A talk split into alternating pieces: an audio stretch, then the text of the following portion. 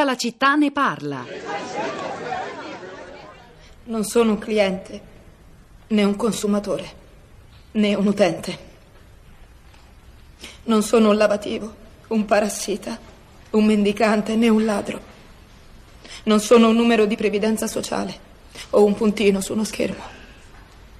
Ho pagato il dovuto, mai un centesimo di meno, orgoglioso di farlo. Non chino mai la testa, ma guardo il prossimo negli occhi e lo aiuto quando posso. Non accetto e non chiedo elemosina. Mi chiamo Daniel Blake. Sono un uomo, non un cane. Come tale esigo i miei diritti. Esigo di essere trattato con rispetto. Io, Daniel Blake, sono un cittadino. Niente di più e niente di meno. Grazie.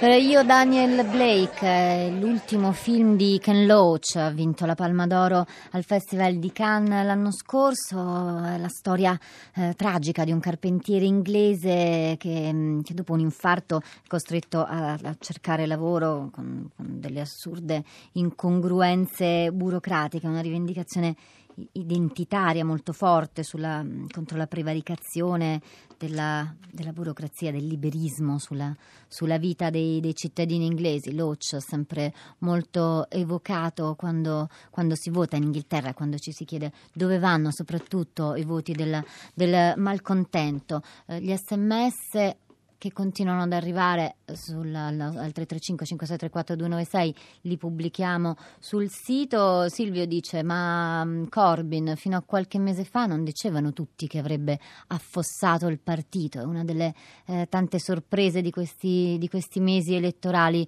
in, in Europa. E do il buongiorno a Cristina Faloci che mi ha raggiunto in studio. Buongiorno, buongiorno. Rosa. Buongiorno a tutti. Eh, sì, guarda, anche eh, nei nostri social effettivamente la sorpresa è il eh, è uno del, dei temi ricorrenti, ma non, da, ma non, del tutto. Allora, cominciamo con Sandro su Facebook, che non so con quanto humor inglese, ma scrive: Se ti chiami May e convochi le elezioni in giugno, in giugno sei in ritardo sulla storia, eh, decisamente a quanto si è visto.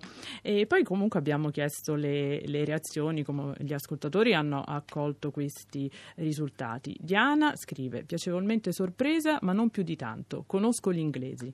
Emanuela, sono felice. Massimo, certo che sono felice, ma allo stesso tempo anche timoroso dei colpi di coda dei conservatori, che sicuramente verranno in futuro, e non so sinceramente se Corbyn sarà in grado di evitarli, dato che la maggioranza degli inglesi è culturalmente conservatrice. Panzela parla di una boccata di ossigeno e Maria eh, dice ci sono voti di protesta e voti di ripensamento. Un'altra scommessa fallita, e scommessa è un'altra parola eh, ricorrente, no? come questo azzardo della mail eh, le abbia giocato un brutto scherzo. Claudia si ricollega al clima appunto di Ken Loach eh, evocato dalla nostra clip, tra l'altro lui ha girato lo spot elettorale di Corbyn, quindi non poteva essere eh, una, un protagonista più adatto.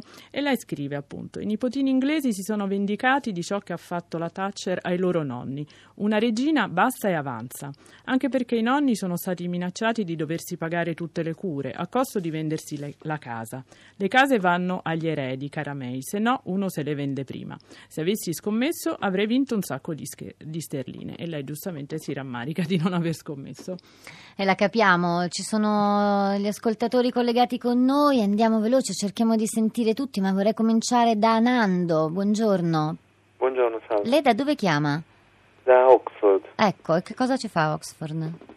Io sono un ricercatore, mi occupo di miei studi di migrazione, sto al momento facendo delle ricerche anche sull'impatto di Brexit sulla popolazione di cittadini europei qui in Gran Bretagna.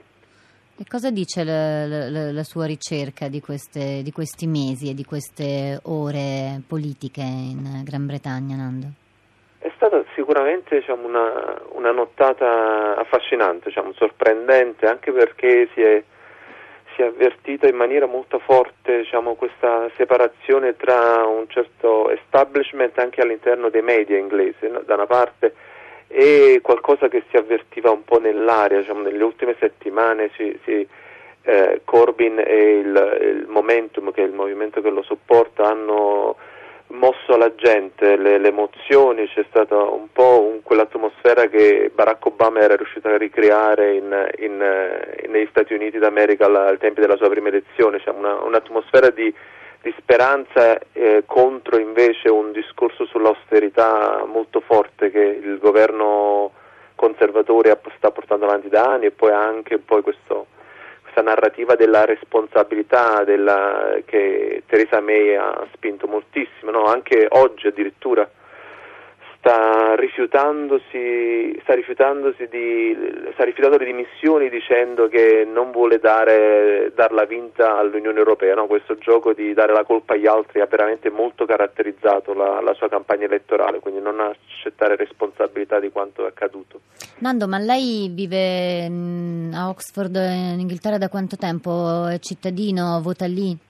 Io vivo da 16 anni da qui in Inghilterra e a Oxford in particolare e, e, e, solo recentemente in qualche modo ho fatto domanda di residenza permanente dopo il referendum, in quanto diciamo, dopo la posizione dei cittadini europei è diventata precaria. Per poter restare sicura. tranquillamente. Però sì, posso restare, però non ho avuto il diritto al voto, né al referendum né ora alle elezioni, per cui diciamo, dal mio punto di vista la prossima mossa sarà fare anche fare domanda di cittadinanza e in qualche modo avere la doppia cittadinanza. È, è anche molto difficile vedersi, eh, vedere gli altri che ti parlano addosso, no, sopra la tua testa e molto del dibattito su queste elezioni del referendum è stato su i migranti, l'Unione Europea e sentirsi allo stesso tempo deprivato della voce, la possibilità di parlare. Nella prospettiva di, una, di, un italiano che vive lì in questo momento deve essere molto interessante come lo è infatti il suo contributo. Grazie Nando. Sentiamo velocemente anche Tina, buongiorno, mi scusi. Buongiorno, Sintetica. io volevo brevemente dire che finalmente l'Europa si è svegliata, questa Europa tanto accusata dalla May, l'Europa dice il 19 che riprendono le trattative perché Londra deve pagare quello che deve pagare per l'uscita dalla Brexit, cosa che la May e gli altri non hanno mai detto in Inghilterra al momento del voto, del referendum, ossia che cosa succede? Ci sono rapidamente eh, la clearing house, cioè delle ditte che eh, sono camere di compensazione tra i traffici con l'Europa. Ecco, queste dovrebbero eh, secondo quello che diranno i, i tecnici dell'Unione il 19, cominciare a pagare quello che non paga. Eh, devo fermarla Tina, ma era molto chiaro, Cristina? Pasquale su Twitter, Gran Bretagna rischio ingovernabilità, stanno seguendo il modello italiano. Noi vi salutiamo, Rosa Polacco e Cristina Faloci ai microfoni, di là del vetro Florinda Fiamma, Marina Lalovic, la cura di Cristiana Castellotti, alla console eh, questa mattina Luciano Panici, alla regia Manuel De Lucia, Elisabetta Parisi in tandem. Noi lasciamo la linea a Radio 3 Europa, Anna Maria Giordano che torna a Londra per i risultati delle elezioni e gli effetti sull'Europa. E poi andiamo idealmente a Forlì dove eh, questo pomeriggio inizia arte, cultura e lavoro. Sul sito sito trovate tutto il programma, ma alle 16 eh, Marino Sinibaldi e Loredana Lipperini aprono le danze della festa di Radio 3. Torniamo lunedì mattina alle 10 qui con tutta la città ne parla e Pietro del Soldato.